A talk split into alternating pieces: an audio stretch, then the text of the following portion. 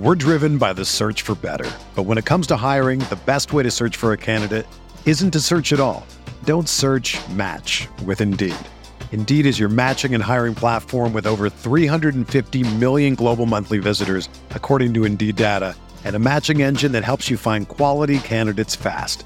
Ditch the busy work. Use Indeed for scheduling, screening, and messaging so you can connect with candidates faster.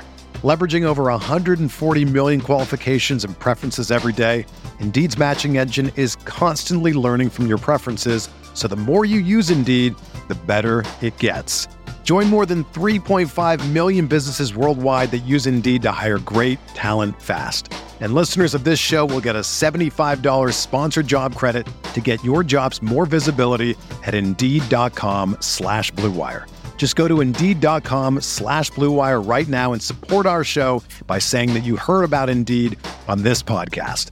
That's Indeed.com slash BlueWire. Terms and conditions apply. Need to hire? You need Indeed.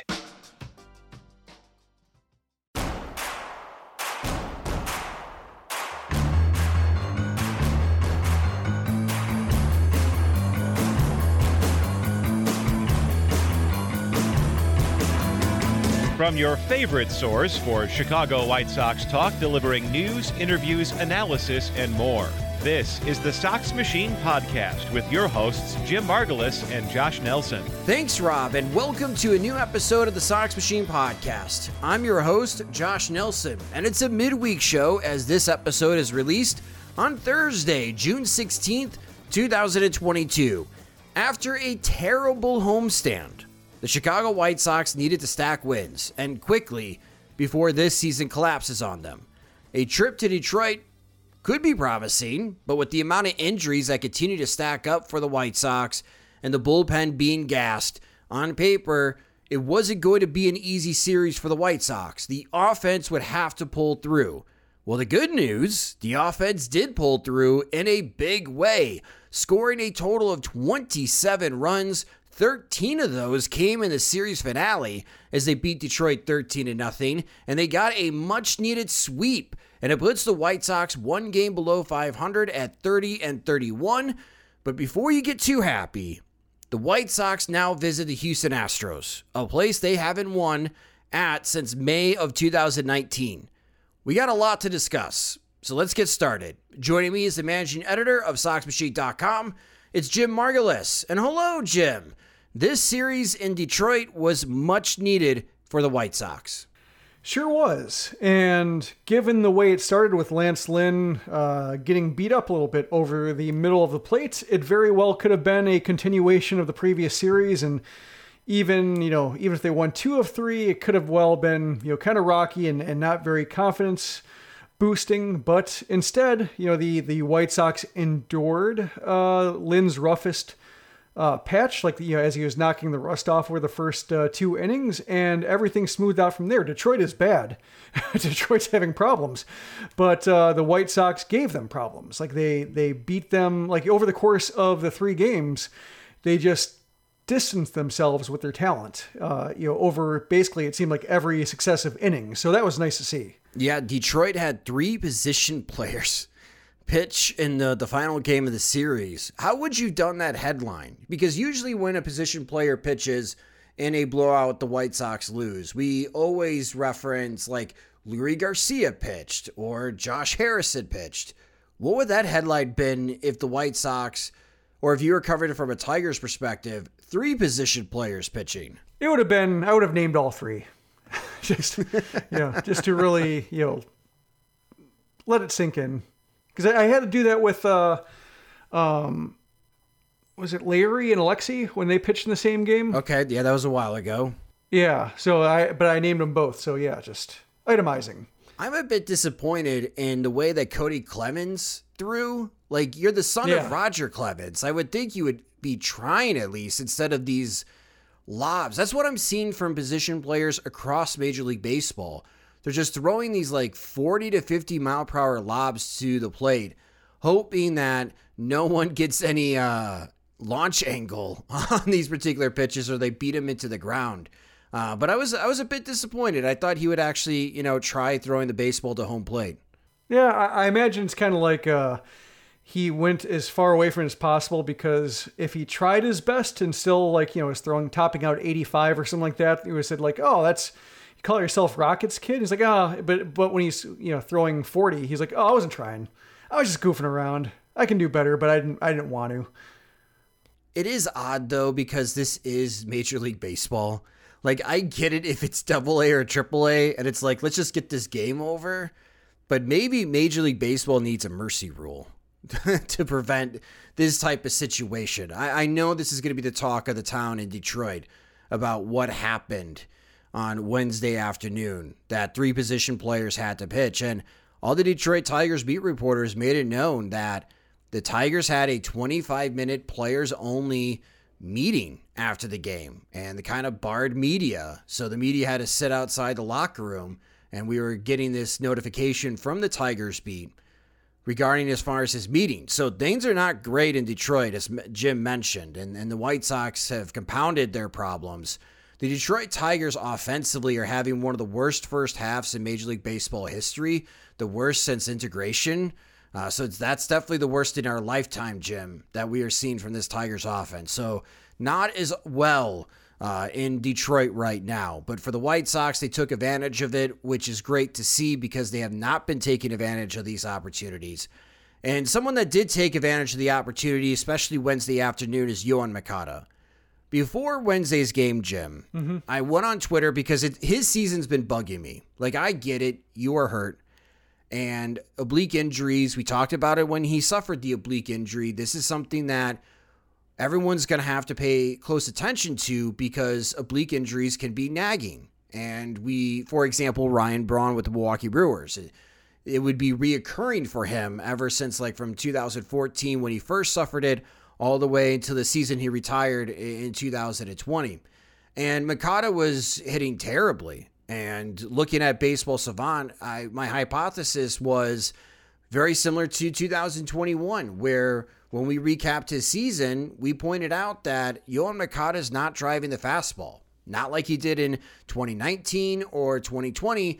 Huge drop off from Yoan Moncada in the success against high velocity pitches, greater mm-hmm. than 94 miles per hour. So I look at the data on Tuesday night. Voila, it is terrible. It is eye opening terrible for Yoan Moncada. He's having a terrible time against pitches 94 miles per hour or greater. And I had some back and forth with P. Knowles because his hypothesis was that Moncada is still hurt and he is playing hurt. And when I zoomed down at that data set, a data set to look at pitches 90 miles per hour or greater, so below average fastballs to the best fastballs in Major League Baseball, the data didn't get better for Yoan Moncada. Mm-hmm. I mean, his whiff rate against pitches greater than 90 miles per hour before Wednesday's game was at 26.6%. That's a 7.7% increase from last season. So he's whiffing more, he's not making a lot of contact on these pitches, and he's certainly not driving them. Well, that changed on Wednesday because Moncada hit a three run homer off a 93 mile per hour fastball.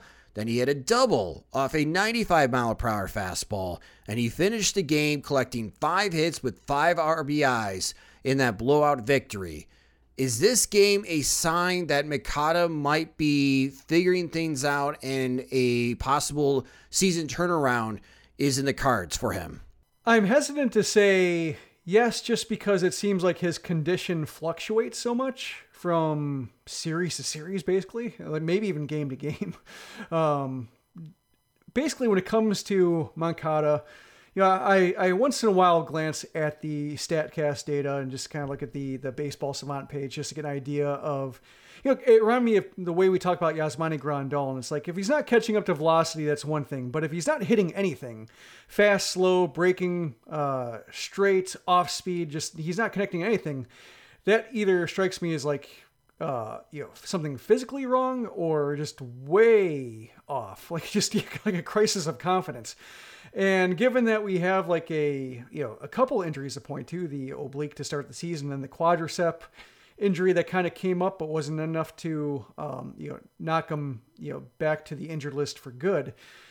To me, I've more or less you know given up on the uh, advanced data, or at least you know not given up necessarily, but just uh, I, I don't think it's necessary to look at it.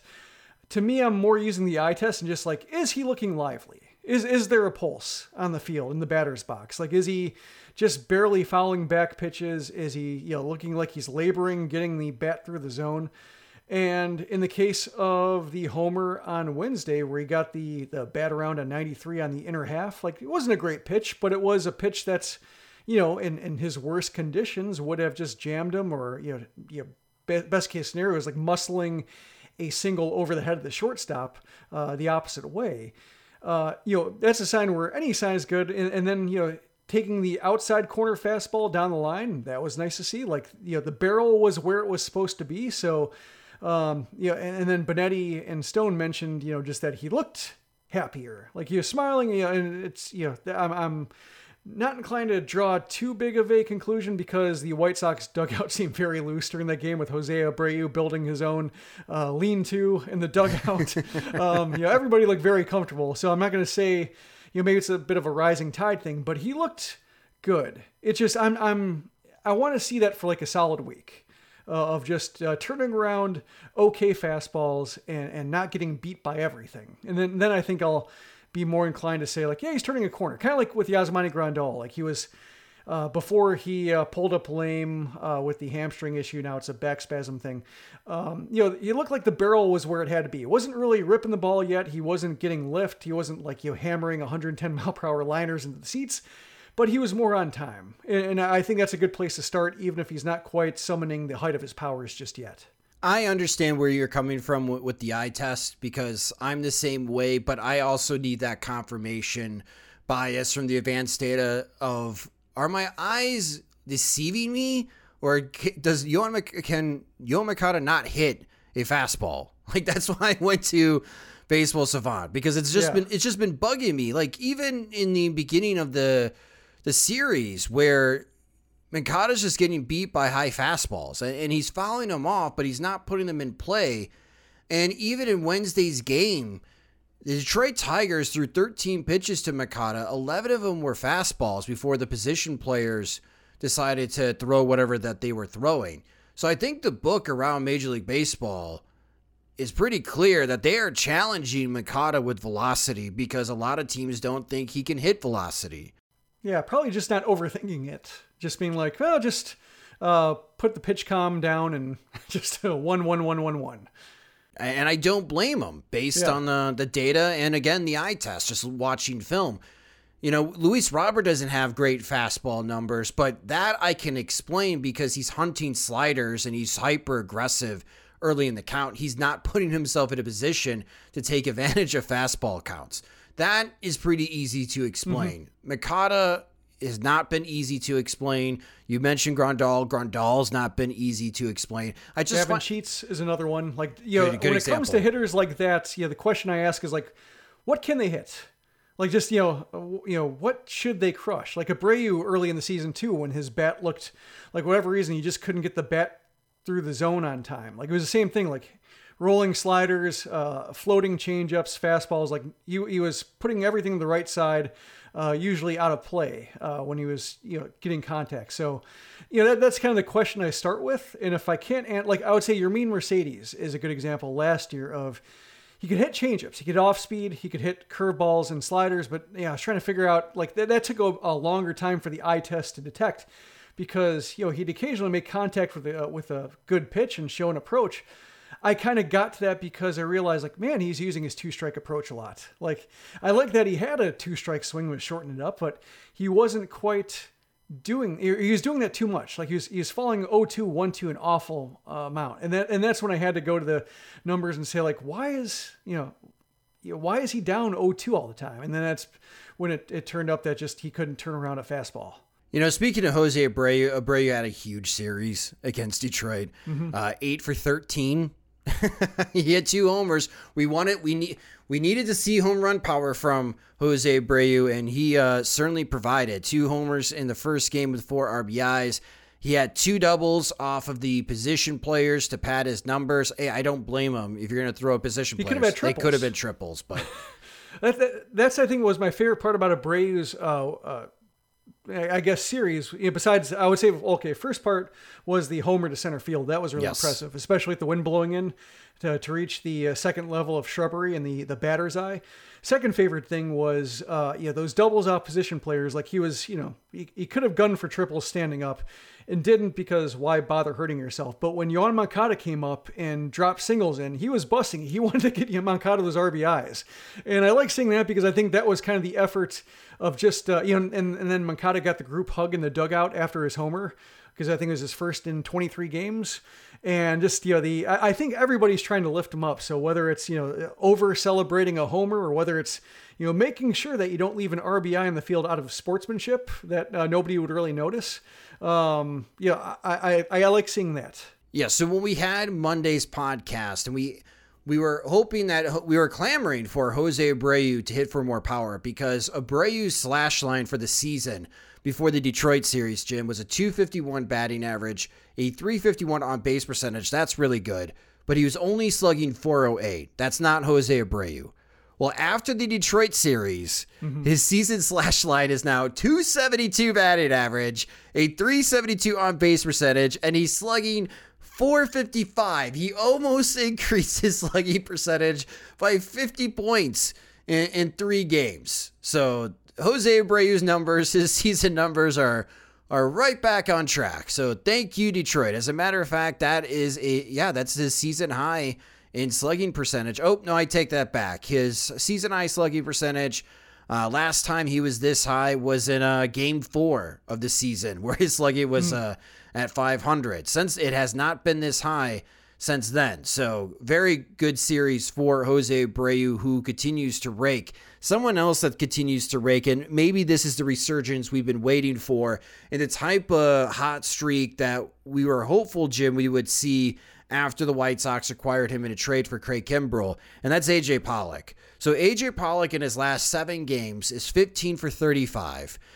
No home runs in his last seven games, but that's a 429 batting average with a 474 on base percentage, and he's slugging 514.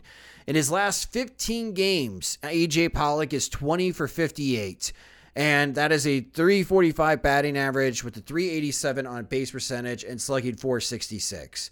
Danny Mendick is doing the best that he can right now to fill in the void defensively for Tim Anderson and provide a you know better production bat in the bottom of the lineup.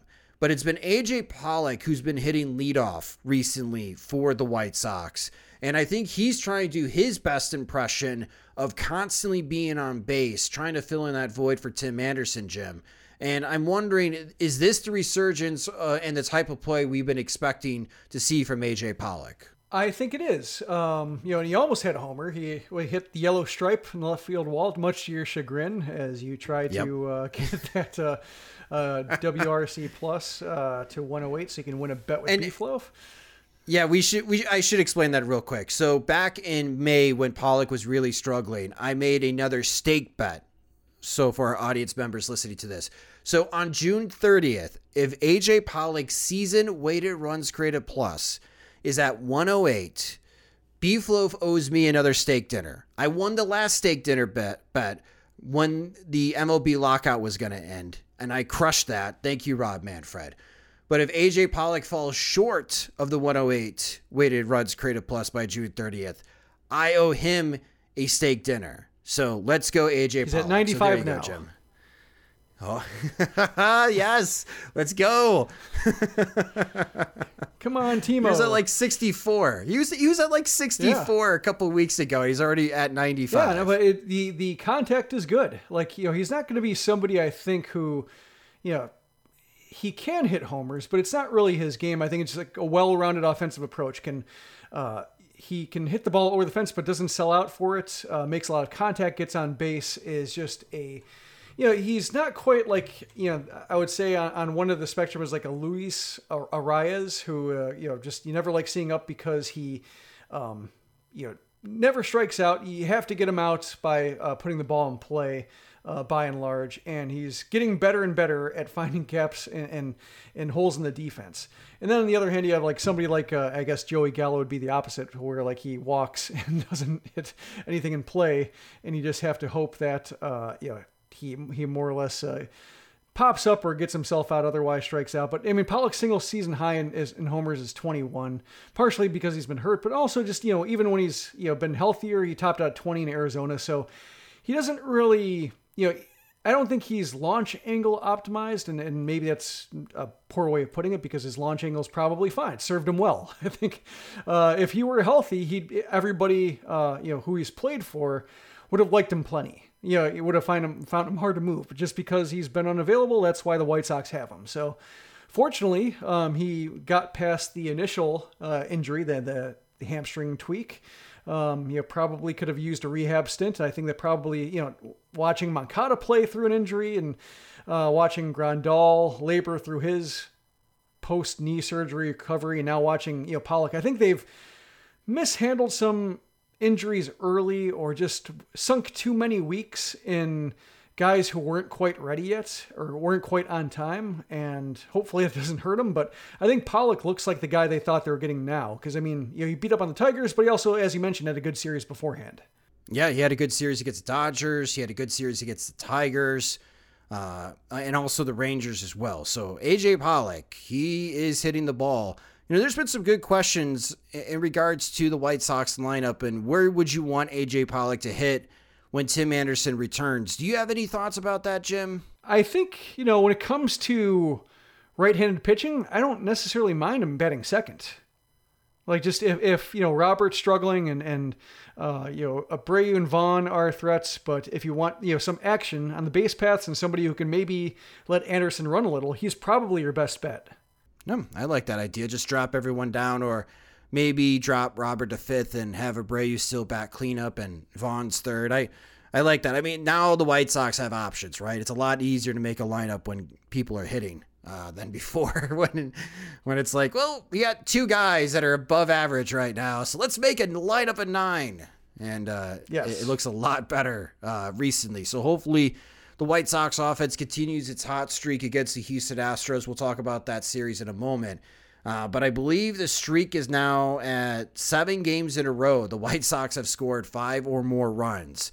About damn time. And they have greatly helped their run differential with that 13 to nothing victory and, of course, their big series against the Detroit Tigers. On the pitching front, Davis Martin, he understood the mm-hmm. assignment, Jim on Wednesday. So Vince Velasquez leaves in the third inning, and then Davis Martin picks up. And in 58 pitches, he threw 44 strikes, and he got through five and a third innings. Now, that is like a lesson Dylan Cease can learn from Davis Martin uh, to go deeper in the game because Davis Martin only allowed three hits, no runs, didn't walk anybody, and he struck out three. So is the dart suddenly the missing swing man or starting pitcher number seven that we have been talking about, the much needed depth for the White Sox have been searching for? I think he's been that guy uh, so far. You know, he showed what he needed to show so far. You know, I think. Um, it's interesting to me that they've used him as the bulk guy because watching his first uh, two starts, like his problem was the first couple innings. Like it took him a while to find a groove and, and, and you know find his pitch mix, and you know it was you know when they when he backed up Lopez first, and he backed up Velasquez in this one, I thought, oh, that's kind of interesting. They were like almost trying to. It almost seemed like psychological to me, like saying, uh, let's pretend like you're starting in the third inning. You know, just it's uh, uh the first two innings don't exist. Uh, you've already gotten past them, and now you're in a third, and you're you're fine. And, and that's kind of how he's pitched in this bulk role. The one thing I, I will say in, in this outing is that the Tigers did, you know, they hit him hard. I'm looking at his uh, data right now. Uh, one, two, three, four, five, six, seven, eight hard hit balls off him. So that's a fair amount, but a lot of them were on the ground, you know, and, and the White Sox were positioned well and they uh, defended well. You know, they, they made all the plays, but you know, when you have a lead that's three nothing and then five nothing, seven nothing, nine, like it's just kind of growing by two every inning his job is just to make the Tigers get him in trouble, make any opponent get him in trouble, and they couldn't. So uh, he had that, uh, you know, he had that down, and, and, I think you know a lot of young pitchers. Um, it, that's basically one of their issues is when they only have to throw strikes. Uh, whether it's because they're in uh, you know low leverage situations for good reasons, like a big lead, or you know just garbage time trying to get a game over with. Uh, you know, they just try to nibble, make perfect pitches, get strikeouts, not get hits. And, you know, I think in the case of Martin, like even Bennett Sousa showed that too. Like in his outing, his last one before he got uh, demoted uh, to Charlotte, you know, he came in and, and Tony La Russa needed an inning from him. And it wasn't a good inning. It was three well hit drives, two, you know, one warning track, two that were, you know, 350 plus feet and near 100, you know, miles per hour exit velocity. You know, barely got away with something, but it's better than watching him, you know, get ahead 0-2, fall behind 3-2, have to, you know, roll over a slider because he's hoping they're guessing fastball. Like he just he decided to kind of cut the crap more or less and just say, oh, let's see if I get in trouble. And he didn't. And I think when, when it's an offense against like the Tigers, you can do that. Uh, I think that's luxury that an offense, you know, as you mentioned, historically awful. Uh, that's what this provides. And it was nice to see Martin indulge himself and say, like, yeah, uh, you know, this may not be this easy all the time, or maybe you know, seldom ever. So may as well, like, you know, my job's hard enough as it is. Uh, take the easy outs when you can get them. Yeah, that's where, like, for Dylan Cease, he had a good start, struck out eight, went five innings. He improves to 10 0 in his career against the Detroit Tigers. He's very good against Detroit. But again, this bullpen is gassed, and they really could have used like a seven inning start from Dylan Cease, where I think he's just he's trying to be too fine, Jim. Like Dylan Cease is trying to throw the perfect pitch every single time. It was refreshing to see Davis Martin. Now, obviously, Martin's got the run support that he can, you know, challenge all these hitters for Detroit in the strike zone. But he did. He wasn't nibbling. He attacked them, and he goes five and a third innings in 58 pitches, where it takes over 100 plus pitches again for Dylan Cease to get through five innings. So I, I, was impressed in what Davis Martin did, and he understood the assignment. He went as deep as he possibly could, handed the ball off to Jose Ruiz, and you know with these. You know, with the bullpen and Vince Velasquez only able to get to the third inning, that could have been another bullpen game. But thanks to Davis Martin, he he helped out the White Sox bullpen in a big way, and they didn't need to use Joe Kelly again or Kendall mm-hmm. Graveman. So good job on Davis Martin's part. And he also fielded his position well too. He uh, you covered first a couple times uh, awkwardly in one instance, but made the play, and then uh, blocked the liner, uh, you know, recovered it, and made a non-target firm throw when he had to, and looked comfortable doing it. So he helped himself. So back to the injuries, and there's injuries galore for the White Sox. Uh, briefly, just chat about this. Kyle Crick is going to the injured list, so that's another bullpen arm going on the IL for the Chicago White Sox. But the big name is Liam Hendriks. He is going to the IL, and he spoke with beat reporters before Wednesday's game, and he made it known that he's had a tear in his UCL since 2008, and he's been managing as far as that particular tear, and he's not so concerned about the forearm strain that he's currently going through. He has admitted this season his elbow is constantly getting more inflamed than usual. So Rick Hahn told the beat reporters that the preliminary estimate is three weeks of rest for Liam Hendriks and then see where he's at before he rejoins the Chicago White Sox. So Liam Hendriks needs some time off uh, and hopefully his elbow uh, reduces as far as that inflammation. We, we've mentioned this multiple times. The bullpen is gas, Jim. Thankfully, Joe Kelly is back. So, how do you think Tony La Russa is going to handle the end of games with Liam Hendriks now on the IL uh, to join along with, you know, Kyle Crick. I just mentioned that, but also Aaron Bummer is still on the IL. I think, you know, working backwards, I think Graveman is the first choice for the ninth, and we'll see just, you know, I don't think you're going to see six saves in eight games uh, like they did with uh, Hendriks. Uh, whether it's Hendriks himself doing it or anybody else, they've been they seem like they've been cautious with Graveman for one reason or another. So he would be the ninth inning guy. I think Kelly would be the eighth inning guy, especially against lefties. I, I think, um, you know, entering the season, you know, in his recent form, the last three years, he had even splits against lefties and righties, and that's what I think was growing. You know, had me more and more frustrated with Tony La Russa was that you know when when it came to handedness and just his, you know, obsession. Uh, I don't think it's too strong a word in some cases of just making sure he had the matchups even when the talent wasn't there. And, and, and in the case of like Sousa, he had reverse splits. Like lefties hit him harder than righties. Uh, lefties were not phased by him, and he kept getting these important assignments against lefties. So with Sousa not there and Kelly back, like Kelly seems like the best call for those situations. Like an eighth inning with two lefties out of three coming up, give the ball to Kelly. I like that. Then I think, you know, before Kelly, seventh inning or against righties, like it seems like Lopez is the guy. Like he seems like he's been getting the ball more in those situations. And uh, he, you know, hasn't really given a reason to not give him the ball. I think when you look at the other relievers, uh, Crick being out, uh, Foster being rocky lately, uh, Ruiz got an inning today as a confidence booster because he's had a really rough time. Uh, Jimmy Lambert's thrown well a couple outings, but you know he's not quite there yet. You know Tanner Banks has thrown well a couple outings. He's not quite there yet. So it does seem like this is an opportunity for Lopez to distinguish himself because when it comes to the other arms in the bullpen, uh, they have other guys who can go two plus innings. It's really a uh, they're they're lacking that um, key inning in the seventh or so, and I think Lopez can be that guy. Well, hopefully those three get an opportunity to close out a victory this upcoming weekend as the Chicago White Sox head their way to Houston. And we're going to take a quick break for a word from our sponsors. But coming up next, we preview the White Sox series against the Houston Astros on the Sox Machine podcast. We're driven by the search for better. But when it comes to hiring, the best way to search for a candidate isn't to search at all. Don't search match with Indeed. Indeed is your matching and hiring platform with over 350 million global monthly visitors, according to Indeed data, and a matching engine that helps you find quality candidates fast. Ditch the busy work. Use Indeed for scheduling, screening, and messaging so you can connect with candidates faster. Leveraging over 140 million qualifications and preferences every day, Indeed's matching engine is constantly learning from your preferences, so the more you use Indeed, the better it gets.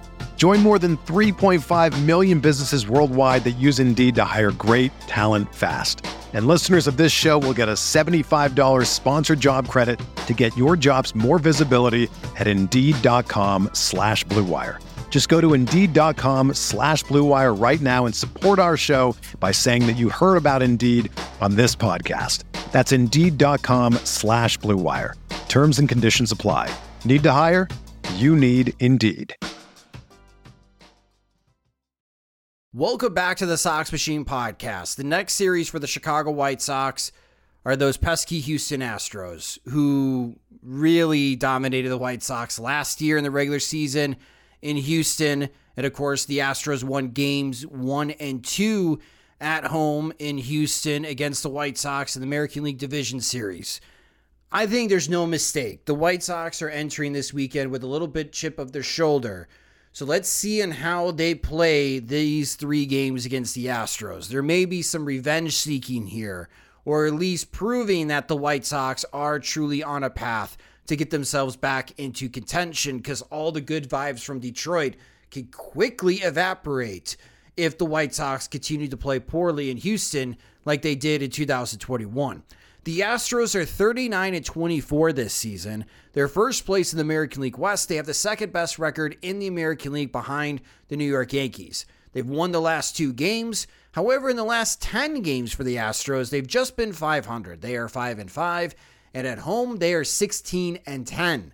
Your pitching probables for this series, please note on the broadcast. Friday at 7:10 p.m. Central Time, this is an Apple TV broadcast is Lucas Giolito against Framber Valdez. On Saturday, this is a 3:10 p.m. Central Time start, and it's on NBC Sports Chicago. It's Johnny Cueto against old nemesis Justin Verlander. And then on Sunday at 6:10 p.m. Central Time, this is on ESPN Sunday Night Baseball. It's to be determined for the White Sox against Cristian Javier for the Astros. Jim, as I mentioned in the intro, the White Sox last won in Houston back in May of 2019.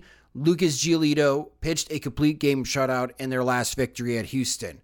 They'll need big starting pitching performances to win any of these games this upcoming weekend.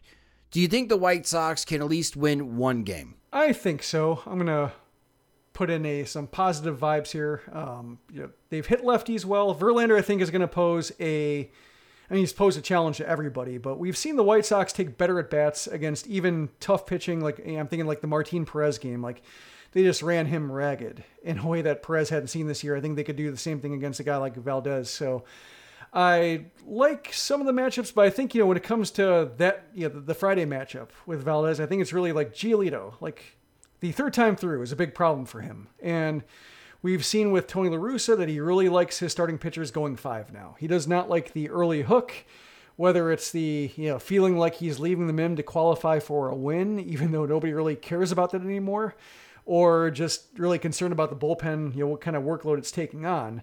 Uh, Giolito seems like he's really vulnerable to just having starts get away from him. So either I'm hoping he gets a, a start to where you know he leaves little doubt about how he's cruising through the lineup and, and, and cutting through them the third time.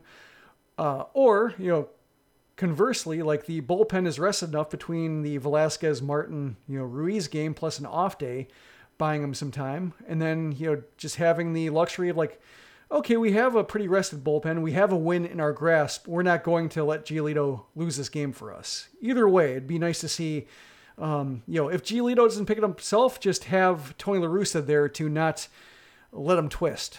I think La Russa is going to let Giolito twist. just the, yeah. just the way that he's been handling Giolito these last two seasons. yeah.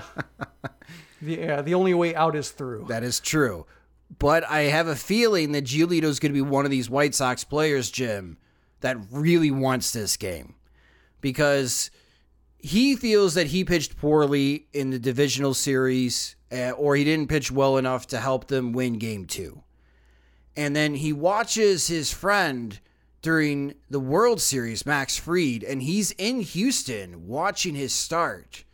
And I remember the comments that Giolito had after the game.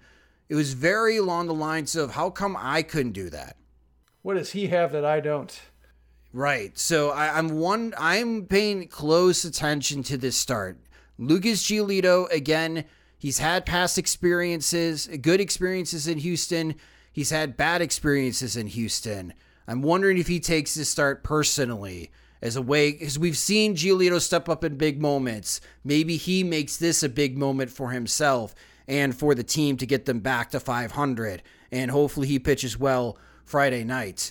The Sunday game, it could be Michael Kopech depending on how his knee is acting up. Rick mentioned to the reporters that they drained fluid from the knee and they are hopeful that Michael Kopech can make this start on Sunday. Are you hopeful, Jim? Are you optimistic that Michael Kopech will be making that start on Sunday? I would like to be hopeful, but I think, you know, I don't think the start on Sunday is as important as him being able to mark, make starts regularly down the line. So I'm hoping they don't rush him into something they you know they shouldn't. Um, and and this is what I think is a benefit of this Detroit series is one, um, you know, having that nice you know day off for the, the the key parts of the bullpen before another off day, to have them you know get some rest for a big series, but also just um, you know easing the uh, threat level of the team, like just uh, you know not being on high alert for um, the season just sliding down the drain uh, because nobody can put a stop to this. Like we saw, you know, Lynn couldn't quite put a stop to this, but the talent of the team won out. And then we saw Cease do better, and then we saw uh, Martin and Velasquez doing best. So I, I think you know with that with those three games in hand and off day, I'm hoping that there'll be more you know like when I saw the idea that Kopech could start this weekend, even though we just, you know, we last time we saw him, he was slamming the ball down in frustration, couldn't even throw a warm up pitch. Like that made it seem like we need Kopech to start because this season's getting out of hand fast. And I didn't think that helped.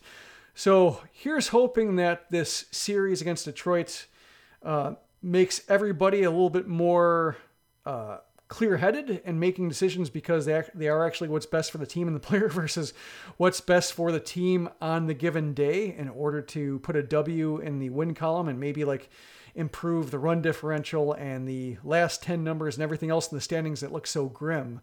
Um, but but given the White Sox problems with uh, leg injuries recurring, I'm you know I need him to show me, I suppose. Same thing with like Moncada and Anderson and everybody else. Everybody who's had a leg injury, um, I need to see that they can do it. So, and, and I'm not penciling them in for starts like in mid July until they can, you know, get through June in relative working order. That's why I like Joe Kelly's uh, outing was so important because he, he looked great before his hamstring injury.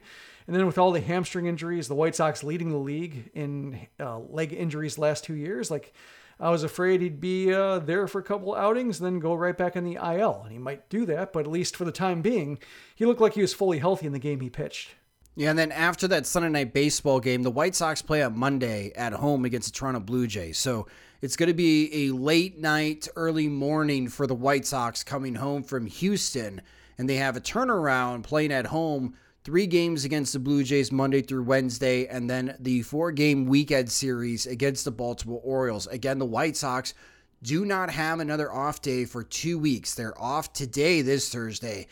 Then they don't have their next off day is two weeks from today. So the White Sox do have to play this carefully, especially with Michael Kopech. If Kopech cannot go on Sunday, if he needs an extra day or two of rest, Lance Lynn will be in line to make that start for the White Sox, and we know the terrible history that Lance Lynn has against the Houston Astros hitters. The Astros hitters love to hit Lance Lynn, uh, but maybe that's also an opportunity for Lynn to try to have a bounce back game for himself because he wasn't all that sharp against Detroit in the first game as he allowed 10 hits and three runs as he got into the fifth inning, but he couldn't get past the fifth inning in his season debut. Speaking of Houston's offense, and, and I'm not trying to be blasphemous here, Jim, mm-hmm. but I'm looking at Yordan Alvarez. And Alvarez just signed that big contract, over $100 million over the next five years. And he's continuing to mash. He's got 17 home runs this year. He's got 45 RBIs. He's hitting 312 with a 407 on base percentage, and he's slugging 620. The way that Yordan Alvarez is hitting for the Astros is what I thought Eloy Jimenez could hit for the White Sox. And I'm a bit jealous of the Houston Astros that they're getting this type of offensive production because I, I really do believe, and I still believe that Eloy Jimenez could hit at this level. And, mm-hmm. and that's where I'm just jealous is that I'm seeing this come into play, but it's not Eloy Jimenez doing this for the White Sox. It's Yordan Alvarez doing it for the Astros. Yeah, the average and slugging are there for what we thought was like the, I, I guess, not quite best case scenario for Jimenez, but like 80th percentile uh, outcome for Jimenez. I, I, don't see Jimenez ever having an OBP that starts with a four. I think that's what yeah. separates him.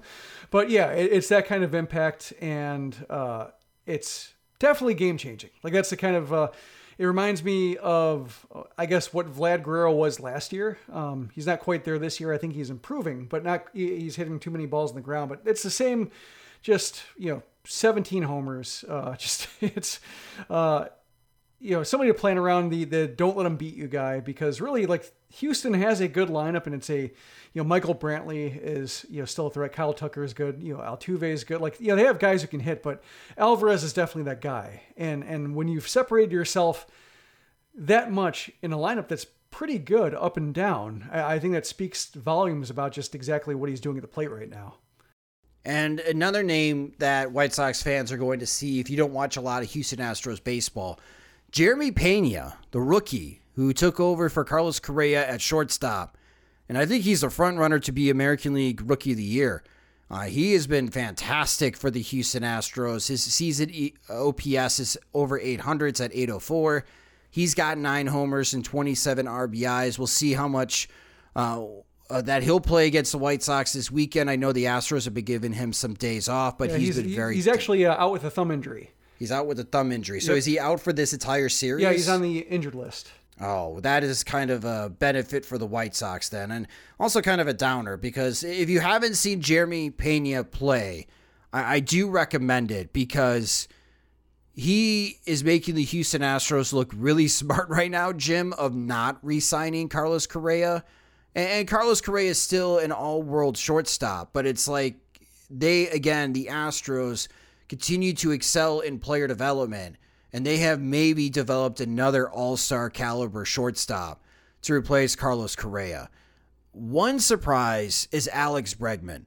Now, Bregman is walking. He's got 36 walks this season at 33 strikeouts, but he's only got six homers. He's got 14 doubles, which is pretty good. But when you add it up for 61 games, Bregman's hitting only 214 with a 331 on base percentage, and he's slugging just 363. I'm really surprised on his offensive output to start this season, Jim, and I'm really hoping that he does not wake up this weekend. Yeah, I've seen him. Uh, it seems like he's been fighting with his swing a little bit. Um, you know, he's just been mm-hmm. trying to tap in the power, and yeah, it's uh, Altuve's you know still Altuve. Like he's just been you know he seems like when it comes to the whole uh, Astro scandal, like he's somebody who uh, managed to develop a callus to it and just you know not mind being the villain. Uh, to, to, I think everybody's chagrin, but you know Bregman just hasn't quite been able to capture that. But I, I think the the thing about the lineup is just even walks are so punishing with this lineup. Uh, especially depending on like if they're in front of Alvarez or if they're in front of Brantley because Brantley is you know doing his thing right now. And I think uh, when it comes to just you know watching Giolito um, labor through some innings and and uh, the way they've uh, you know turned the lineup over with walks and then paid for it at the top of the order, I think that's going to be pretty much paramount for uh, the pitching staff because while the Astros offense is good, it's a bit uneven. So they just have to make sure that they don't uh, create unnecessary base runners um, you know, with the bottom of the order, with just overlooking, you know, number eight, number nine, because they're thinking about number one. Yeah, that's a good point, Jim. It's a good point. And with Pena out, I mean, this lineup, the guys that scare you the most, Alvarez, Altuve, Tucker, and Brantley. We know that they could do damage against the White Sox because they have been doing damage against the White Sox the last two years.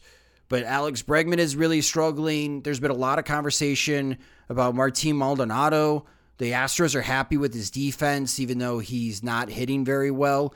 Uh, and it sounds like the Astros are not interested in Willson Contreras, or at least in that sweepstakes, to acquire the Chicago Cubs catcher.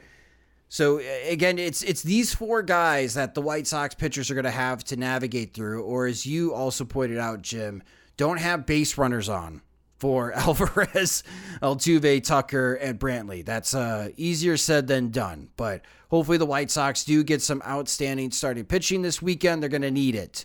Uh, if they're going to win a game or even this series against the Houston Astros. I, I am hopeful that they do win at least one game out of this weekend, Jim, because to have this great series in Detroit and have some good vibes going into an off day and then immediately get swept by the Houston Astros.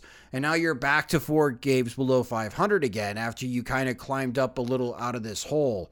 It can be a little disheartening as you come home for three games against the Toronto Blue Jays. So it's a tough six game swing for the White Sox three against the Astros, three against the Blue Jays. But again, if they're going to play themselves into contention, they got to start stacking wins and they got to start stacking wins against some of the best teams in baseball. But that will do it for this episode of the Sox Machine podcast. Thank you guys so much for listening. Greatly appreciate it. If you just discovered the Sox Machine podcast, you can subscribe to the show wherever you listen to podcasts, such as Spotify and Apple Music. And whether you've been a longtime lurker of Sox Machine or you're brand spanking new to Sox Machine, think about helping support us at patreon.com slash Sox Machine. Our Patreon supporters, they get more. They get exclusive content from us they also get ad free versions of the podcast and website. And when we have new Sox Machine swag, they are the first ones to acquire it. And uh, again, if you enjoy our work and you want more, sign up at patreon.com slash soxmachine where monthly plans start at $2 a month and you can save with an annual subscription. But thank you so much for listening to the Sox Machine podcast, as the podcast is a production of SoxMachine.com, your home for all things Chicago White Sox baseball and part of the Blue Wire Podcast Network. Alongside Jim Margalus, I'm Josh Nelson. Thanks for listening.